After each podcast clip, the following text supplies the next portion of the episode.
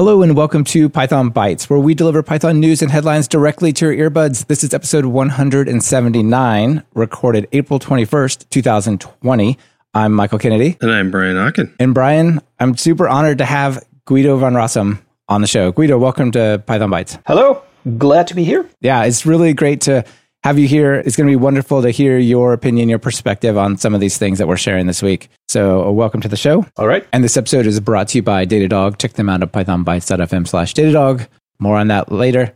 Brian, what do you got? What's up first? Well, I've been thinking a lot about community lately, actually. And one of the things that came out recently, this was a little a little bit ago, but it's still fairly new, is the Django project announced a new governance model.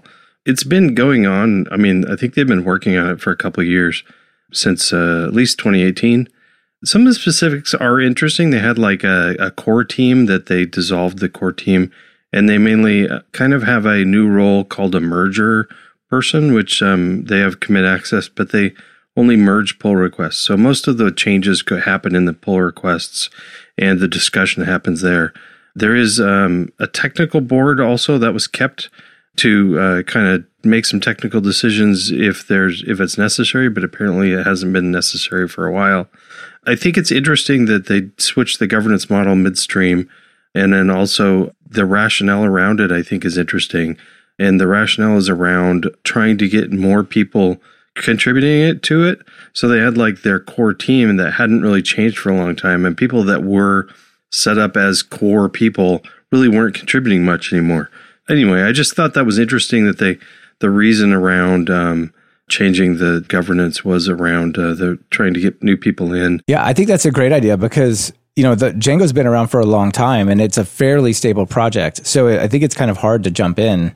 I mean, it's a little bit like Python itself, Guido. Right. I'm thinking that sort of maybe five years in the future, Python could consider a similar move, or maybe we'll know that this was not the right move by then from Django's experience. And of course, the the situation for the two projects is somewhat different, but we definitely also feel the pain of sort of not getting enough new contributors. But we only fairly recently, like early last year, we changed our governance structure completely. So it's a little early to start considering changing it again, probably. Right, of course. We're just starting to see the outcome of the decisions and the releases that are actually going through that model, right? Yeah. Been working with the steering council model for say 16 months now. Yeah, I guess so. 3.8 definitely came out under that, yeah. that model.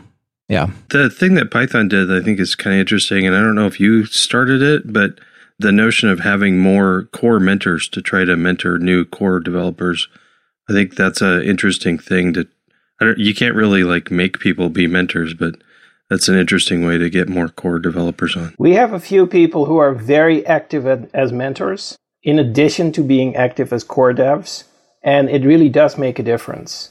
But yeah. yeah, we don't have enough mentors to mentor everyone who wants to become a core dev. Yeah. Yeah. So I think that's really great. I mean, it's one thing to write web apps in Django or to write Python code. It's an entirely different thing to write Django or write Python, right? It's a very different skill mm-hmm. set. Mm. And so I think that mentor model is really a, a, great bridge. Yeah, that'd be cool. Yeah. So speaking of things I think are going to be really helpful, but in a much simpler way, this is sort of a data science topic for everyone out there. And one of the problems in data science is you can end up with very large data sets, complicated data, but every now and then there might be a none where you expected an integer, or there might be an empty string where you expected a date or something like that. And understanding how that data is sort of how complete it is, where is it more incomplete than less complete, right? Or, or you know, less, more or less, and so on. So there's this cool project called missingno, which I think is missing number, right? Shortened.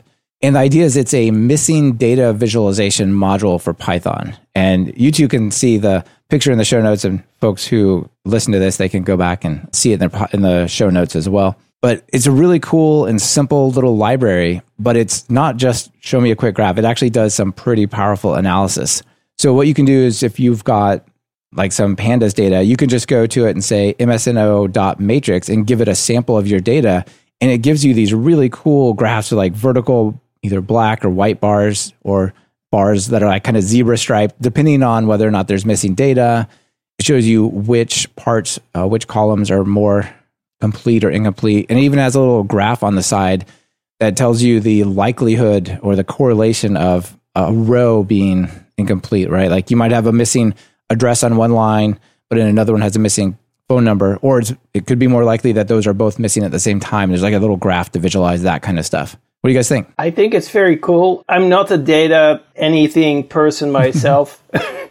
so, yeah. To, to, indicate how much I am not in the target audience for this module, the whole time I read your modules, I had the, the grouping wrong. I thought it was the missing data visualization module. and I thought, well, that's kind of cool. That that that sort of they say there's something missing, and this clearly is the one that.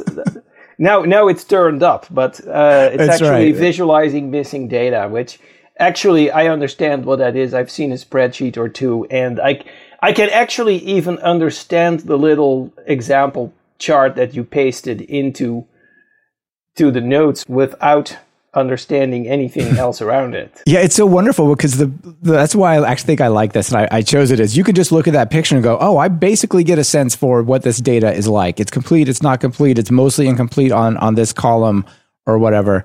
And yeah, it's really nice. And I suspect you could, if you had data, say in like a, a, database or a file or something, you could probably just read that into a pandas data frame and then throw it out here and visualize like database missing data or file missing data or whatever. But it's really nice. Yeah, for large data sets, one of the things you got to do is to decide when you're cleaning it up what to do with the missing data.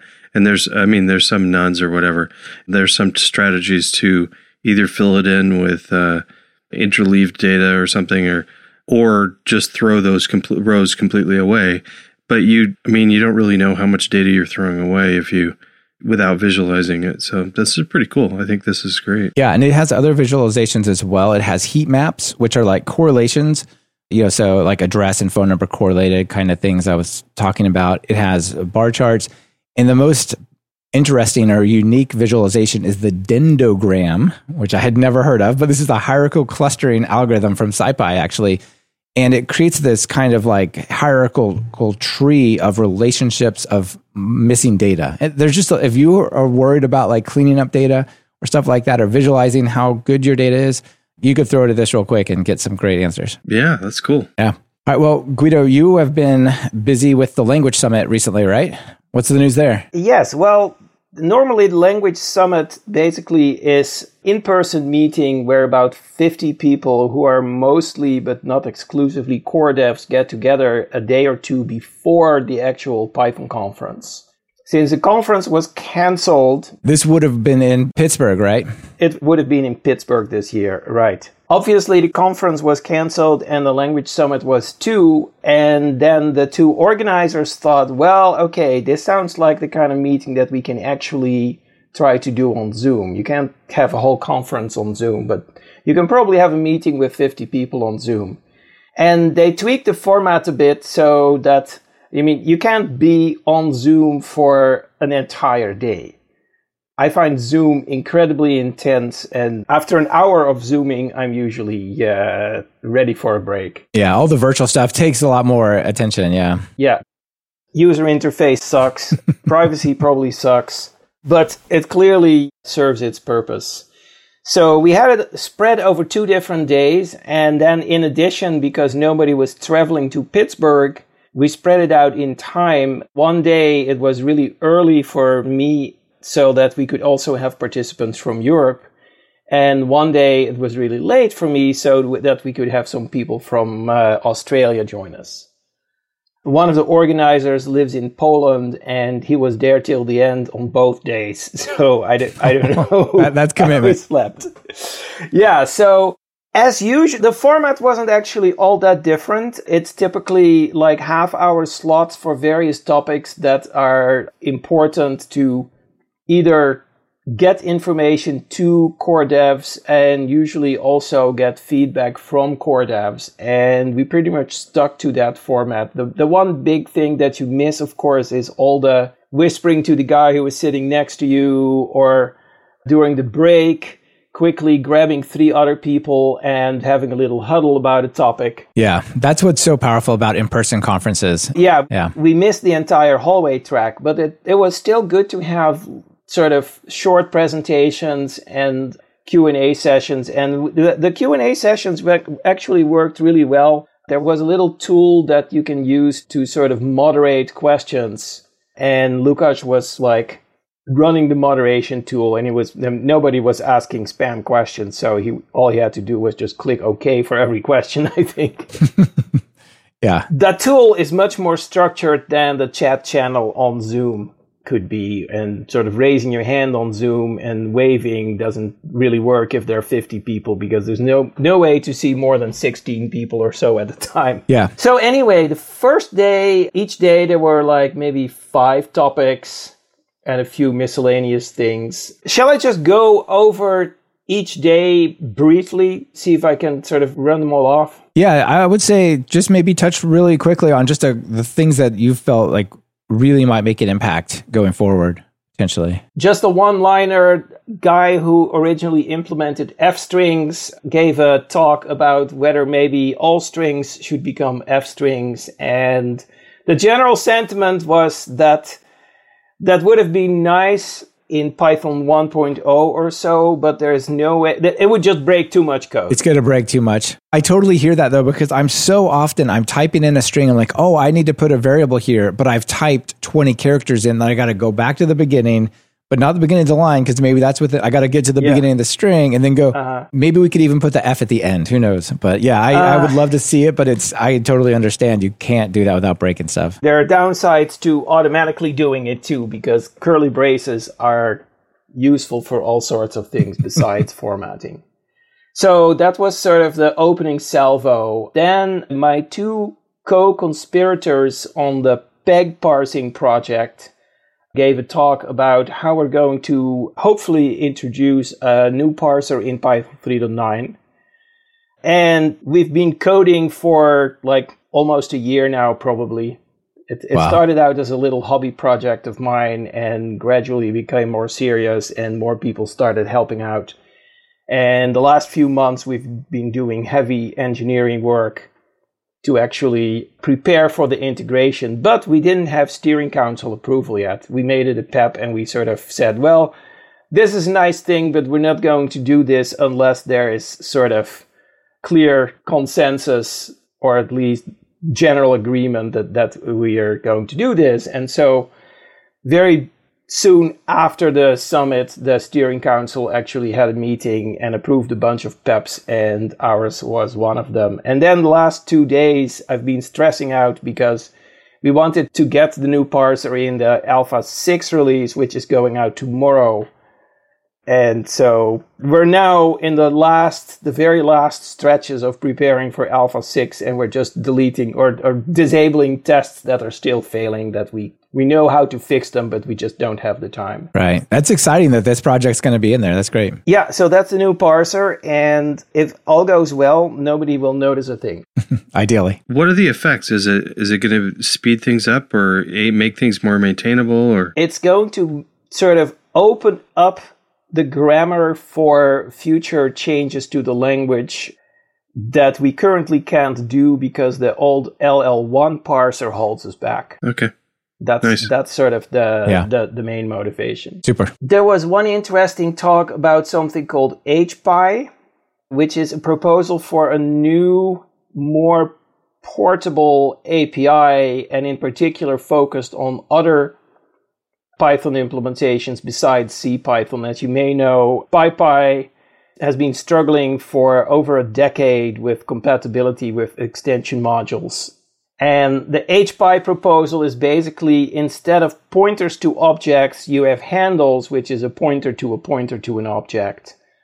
And there's a whole API around handles that is equivalent to the existing API, but it allows different styles of garbage collection. For example, you could implement a garbage collector that moves objects behind your back occasionally. Right. You might get a, a generational compacting garbage collector because you could update the value of the pointer pointer without Correct. changing the actual pointer, right? Yeah. Yeah. Yeah. That's actually really exciting. Yeah. And it's still in early stages, I believe. but it looks pretty promising. Eric Snow gave a lightning talk about sort of a retrospective of all his work on multi-core support, which is now beginning to conclude. Well, maybe it's too soon to call it a conclusion, but we're going to have sub interpreters with a much better API, either in 3.9 or in 3.10. There's a PEP around that 554, which will definitely be moving forward, but whether it's considered mature enough to go to land in 3.9 is not entirely clear. Yeah, Eric's work is very interesting there. Yeah, yeah. And in 3.10, we will probably have separate GILs per sub interpreter. Oh, wow. That is going to be a major new thing. Let's see, what else do we have? Well, so the next day I gave a talk about the future of typing, which, oh yeah, there's one detail you might remember that we introduced something called from Dunder future import annotations, mm-hmm. which made it so that annotations are no longer evaluated at runtime. You can still introspect them, but you'll get just get the string containing the annotation expression back. Well, that's going to be the default in 3.9 most likely.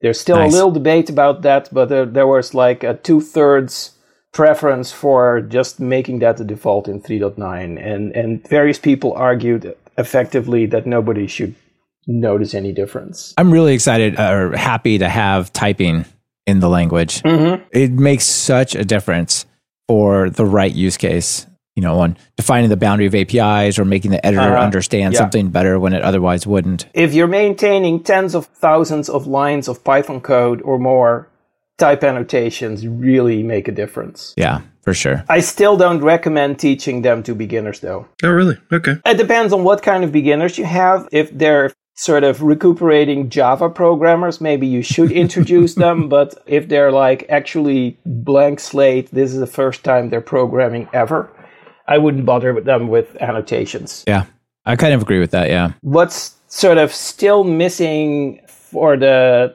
the data science world is extensions to the type system for NumPy and pandas and stuff like that.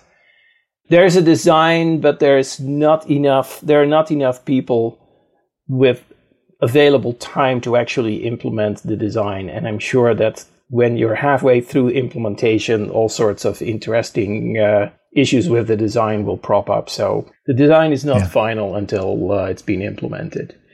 Okay, yeah. last two topics. Zac Hatfield Dodds gave a very good talk about what he calls property based testing, and which really is about a tool named Hypothesis that introduces testing approach that I think was first developed in academia for Haskell that works in a completely different way than your typical unit test based testing. Right. The tool decides, right? Instead of examples. The tool generates test cases, and I've never played with it myself, but the talk sort of made me very excited to play around with it more. And it, it actually, even though it's a very different approach than unit test or PyTest based testing, it will still integrate with that. I mean, you can write a unit test and then put some decorator on top of it that produces test data. And Hypothesis has all kinds of really advanced stuff for exploring enormous spaces of possible input data and quickly finding bugs. Do you think we'll get to a place where we are able to use Hypothesis for some of the testing for the standard library? That was one of the propositions that Zac made. I think it's still early for that. Okay. I think it's much easier to introduce hypothesis in sort of a new project where you haven't yet written all the code and all the tests than it is to retrofit it in a large mature or maybe even somewhat uh, dementing project. Yeah. I think it'll be a while before we'll have testing for the hypothesis based testing for the standard library, just like it'll be a while before we'll have annotations in the standard library rather than annotations sort of separate from the standard library. The last talk I want to highlight, and then I'm really done with this, is also, a very good talk by Russell Keith Magee about the state of BeeWare and Python for mobile. And one of his suggestions was that we adopt some of his mega patches that he's currently been maintaining for several Python releases that would make Python at least compile out of the box or nearly out of the box for the important mobile platforms. Uh, that'd be cool. Yeah, it'd be so wonderful to have Python uh-huh. as an yeah. option for mobile. It would it really would bust open the doors and create even more growth. Many people believe that sort of mobile platforms are obviously continuing to grow in importance and to grow in power. And we'd be crazy if we didn't support Python on those. And it, it may be very important for Python's very survival. Yep. Yeah, I saw the Black Swan talk that Russell Keith Magee gave, and it was compelling. He is an amazing speaker, for sure. Yeah. yeah. Yeah, yeah. That's what I have. Great. Thank you so much for that insight. That was that was awesome. A lot of people don't get to see the behind the scenes. They just see what's announced when it comes out, right? Mm-hmm. Before we move on, let me tell you about our sponsor, Datadog. This episode is brought to you by Datadog. Uh, so let me ask you a question. Do you have an app in production that's slower than you like? Is its performance all over the place, sometimes fast, sometimes slow? Now, here's the important question Do you know why? With Datadog, you will. You can troubleshoot your app's performance with Datadog's end to end tracing. Use detailed flame graphs, identify bottlenecks and latency in that finicky app of yours. So be the hero that got the app back on track at your company. Get started with a free trial over at pythonbytes.fm slash Datadog. Get a cool t-shirt as well. Brian, you've got a, another one that kind of ties into your first one, right? But it's sort of the other side of the coin, maybe. I don't know what's been happening in the Python world that you sort of orbit in that might make you think about these things, but tell us about it. No, I've just been thinking about community and um, yeah. and codes of conduct and enforcement for codes of conduct. No reason really, just kind of an interesting topic. One of the things I've been thinking about is, especially when researching this, the uh, codes of conduct and enforcement of it, and how we treat people. I at first thought it was really important for open source projects, and it definitely is because people have the option to just leave and get out of the project.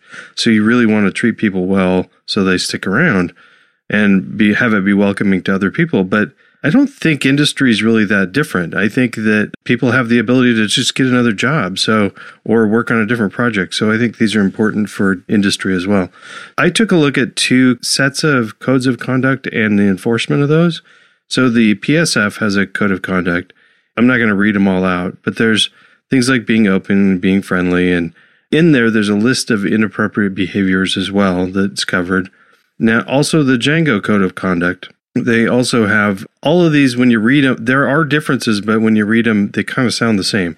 One of the things they highlight in the Django one is be careful with your choice choice of words including and they include examples of harassment speech and exclusionary behavior that's not appropriate one of the big differences I saw was the enforcement. So the PSF is a, a two third majority vote enforcement sort of thing to like make sure if something happens, like if they want to kick somebody out or put them on probation or something. I think that's really important because if you require 100% majority and somebody who is on the the team that decides is potentially part of the problem, then what do you do, right? It's it's really tricky. I mean, right. if, if people are just going to abandon a project, right, you would rather have a just a strong majority make a decision. I also think that PSF has probably got a larger, possibly as a larger working group on this and uh, is more, I guess, maybe harder to get a hold of people. Maybe it's easier to get a two thirds than maybe you can't even reach all 100% of the group.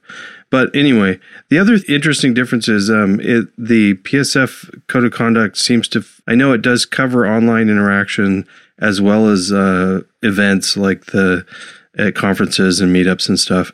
But I possibly, at least I think that maybe its focus might be more on events, whereas the Django Code of Conduct is specifically targeted towards online interactions. I would say for the PSF that sort of historically, events were the first place where codes of conduct were introduced but we've been using them for online forums more and more in the past few years. Okay. One of the interesting things that with the Django one is that a single person on the committee can act without collaborating with anybody else if it's an ongoing problem or if there's a threat involved or something they still have to go through the process of notifying everybody else but there is an interesting thing that one person on the committee can intervene right away I'm not saying one is better than the other, or I just think it's interesting. And I think it's important for new projects to think about not just their code of conduct, but how they're going to enforce it and what the timeline. So the Django one also includes some timelines, which is interesting. And uh, I would really like to make sure that projects kind of practice, maybe figure out what they're going to do if they need to enact one of these things without you know, before it becomes a problem, they know what they're going to do. Yeah, there's a lot of stuff going on with some uh, projects out there. So having a couple of examples and side by side comparisons, I think, is great. I was interested to find out our meetup, like the Python meetup that we started, which is on hold right now, unfortunately, because of uh, the virus and quarantine and stuff. But because we were getting support from the Python Software Foundation to help pay for the meetup fees and stuff, we had to list a code of conduct on our meetup page and stuff like that. Yeah, that makes a lot of sense, but I didn't realize that. Yeah, yeah. The PSF been has been doing that for a few years now. Yeah, that's really great. All right, this next one I want to cover. It goes back a ways, but I think it's really fun, and uh, it's something also I think ties together well with our special guest here. And this is uh, an article about myths about indentation. And Guido, I, I picked this one because you were talking about this on Twitter just the other day. What was the motivation to throw that out there? That is a good question. I was just going to volunteer the answer because apparently I had a link to that article on my homepage in some odd corner and I have a very very sort of ready old homepage. It's moved it to GitHub pages but it looks like web 1.0 and because it really is. I just added raw HTML. It blends in right with Netscape, huh? So someone reported to me a broken link, which happens like, I don't know, once every four years or so. Someone reported a broken link. Oh, wait, it wasn't even on my homepage. It was on an old blog that I can no longer edit at artima.com. I'm very glad that that blog is still online. But so, because I got the report of the broken link, I decided, oh, I'm sure I can still find on archive.org where where that link used to point, and sure enough, it was hmm. there. And I thought, oh, that's actually still a neat little article. So I thought, okay, tweet of the day or tweet of the week. Yeah, I agree. And I think it's interesting as well. And just to give you a sense of why it might have disappeared, it was one of those types of sites where the domain or the URL included a tilde username path, like, you know, and like used to get in university or whatever way back when. So anyway, this one is myths about indentation for Python. And for people who come from a C oriented language, I think Python can come across a little bit funky. I actually want to share a little story of just sort of my journey with it and how I come to I came to love this. But I think this is really interesting for people having the debate about is significant white space useful? Is it weird? Is it good? I did a ton of C and then C sharp development. So it was all and then JavaScript development. It was all about the curly brace languages, lots of symbols. And then I came to learn Python and I love Python right away, but it was weird to me. I felt kind of naked. Like if I'd write an if statement, I'm like, I need some little parentheses to kind of hold the code in place. And why don't they need to be there? And I need a curly brace to like say when this block of code is done and whatnot. It just took a little bit of getting used to, but I knew that it was the right thing for me because when I went back to work on some older projects, I'm like, why are there symbols everywhere? What is all this stuff I have to keep typing? This is like a broken language. And it just took a couple of weeks for me to like make that switch to feel like it was broken to go back to work in, in languages that I've been doing for like 10 years. So well done with the white space, Guido. Thanks. Yeah. But so let's cover some of the things mentioned really quick in the article. One is that white space is significant in Python source code. And actually, no, not in general, is the answer. It's significant on the left. So, right. So as much as you indent stuff, that really means things. But between variables, like whether you have like a equals seven or a space equals space seven, doesn't matter. You can have tons of spaces in there, right? Like any other language, the spaces kind of don't matter except for on the left. So that's cool. And also the amount of indentation doesn't really matter, right? You could have five spaces for any code suite that you want, or you could have 18, or you could go with a standard four. I recommend the four, but you know, and then also, if you have something that defines like a list comprehension or an array creation or a dictionary, then all of a sudden the spacing doesn't matter anymore, right? As soon as you have like an open square bracket and then you have a bunch of stuff and then close square bracket, spacing doesn't matter in there. So uh, I think this is interesting to think about as, as folks debate that maybe within their teams. It also, you could say it forces you to use a certain indentation style. Well, yes and no. Uh, if you wanted to write it single statement per line, then yeah, there's a cool example that they gave in the article is like if one plus one equals two, then new line print food, new line print bar, new line print, uh, or just say x equals 42. You can also put them on multiple lines with semicolons. If you're really missing your semicolons from your language, you could do that. The thing that's interesting here, I think this is probably the most significant part of this article or this write up is if you look at it, it looks right. And when it gets parsed, it is right. There's an example of some C code that looks visually wrong because it's indented differently, but it's going to parse. But the way you see it when you read it is not what's actually happening. And I think there was a problem like this. Well, I think it was in some either Objective C or something with, with Apple in there. Um, yeah, it was really bad. There was a, an infamous Apple vulnerability. I think yeah. it might even have been on the iPhone where someone had added a second statement to a block, but it wasn't a block because there were no curlies. right. That it started out with a single conditional line, like if something indent, do the thing and then they just indented but they didn't put the curly braces in. And it was yeah it was it took so long for people to find it because visually it looked like what python would look actually mean right? It looked like those two things were part of the if block but because the white space didn't matter it actually didn't. And so that's really interesting. I'm not going to go through everything. I'll put it in the show notes but another one that i thought is like i just don't like it. And that's fine. People can not like it but it has a lot of advantages. Like in that example before, if you had that wrongly indented Python code, it would not parse. It's an error to have it not look right, and rather than just not uh, be right. So it has a lot of advantages, and people can really quickly get used to not having to write all those symbols. And then you go back and you're like, this code is hard to read. It's just full of curly braces, semicolons, parentheses everywhere. I always thought we used to those were just that is what builds programming languages. To have a programming language, you had to have that. And then once I experienced Python and I went back, it kind of it broke my mental model of the world. I'm like, you don't actually have to have those things. So why are they there? Anyway, I what do you think about this article? You must like it somewhat because you hunted it down and tweeted it, right? It's old news for me because I didn't even invent the white space thing for Python. That was sort of handed to me on a silver platter by one of my mentors in the early 80s. Yeah. Yeah, back in the ABC days. And in those days, it was an innovation. There was yeah. like one other language that had this, and Knuth had once said that he thought it would be a good idea, but he, he had never actually implemented the language or even experienced the language that implemented it. He just thought that it would be a good idea. Right, right. The only thing that was a stumbling block for me was when I first started looking at Python, the editor I was using, I think it was I think it was an Emacs something at the time. I'm not sure what I was using. But with the C code I was using, I had it set up so that if I double clicked on the closing bracket, it would jump to the top of the block. And I really liked that feature. And for some reason, that's the reason why I didn't like the white space thing at first. Like, how do I get back? But then I just went, okay, I'm going to like beginner's mind, just hmm. open mind, just embrace it and learn it as a new thing. And I didn't, like a week later, I didn't even miss it. So yeah.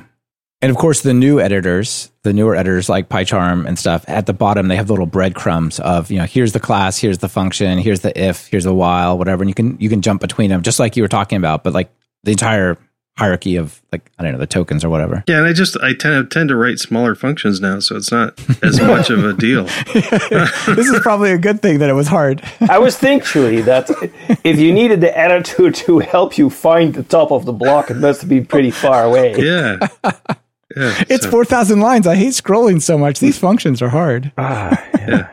How interesting. All right. Guido, do you have one more you want to share with us? Well, yeah, you gave me some homework. I didn't really do it, but there's like and of course, this has to do with parsing. And so this may be a fairly esoteric library, but if you're writing a program that sort of does some manipulation of your code and maybe it converts four space indents to two space indents or three space indents or whatever or maybe you're having you're writing something like black which is the sort of python code reformatting tool but you don't like the way black handles certain things or maybe you're writing some other thing that does analysis of source code. Maybe you're writing a linter.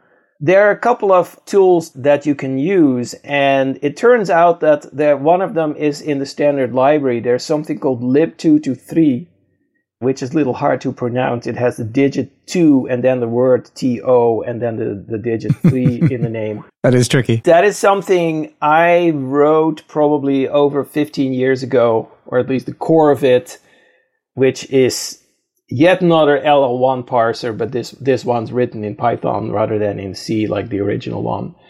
And actually, Black ended up using lib2to3, except I think Łukasz had one issue that he couldn't figure out how to do with Black. And so he ended up vendoring a copy of lib2to3 and then butchering it a little bit, which is how these things happen. I mean, if you look at what pip vendors, that's pretty scary, but there are good reasons for that too. So, but if you're writing your own, you should probably not use lib2to3 and not just because it's going to go out of style once the peg parser arrives. There are much better tools, and the one that I discovered a few months ago. Uh, it's actually written by some folks at Facebook mostly. It's called libcst. And they have, have unique capitalization. It's a capital L lib and then lowercase ib and then cst is all uppercase. And so it's a library for manipulating concrete syntax trees. And like lib2to3, it actually shares some code with lib2to3. I think the, the underneath is a parsing library called Parso, which itself is a butchered version of lib2to3. At least that's how it started. These tools are things that can parse Python code, but they produce a syntax tree that is the opposite of an abstract syntax tree. It's a very concrete syntax tree, and that means that every space, every comment, every bit of indentation is preserved or at least can be recovered from the information in that abstract, in that syntax tree. And oppose that with the typical abstract syntax tree, which in the end doesn't even remember where the parentheses are. Right. Right. It just takes us up. Well, here's some conditional statement. Here's the two things we're testing. Yeah. Right. So this sounds much more useful if you want to do like a code analysis type of thing to say this thing you're doing here, you should do it in this other way or transform it over, but kind of preserve things like comments and style. Yeah. And so libcst has a really sort of solid underlying model, and they thought a lot about various transformations they want to apply because the, the typical way these tools work, and lib2to3 itself started out that way as well, is you read your source code using this customized parser, it gives you a concrete syntax tree. Then in that syntax tree, you're actually going to make changes. You're going to systematically rename a parameter or move things around or insert. In the 2to3 world, of course, it's used to turn things like iter items into items and iter keys into keys. And you can make that kind of changes.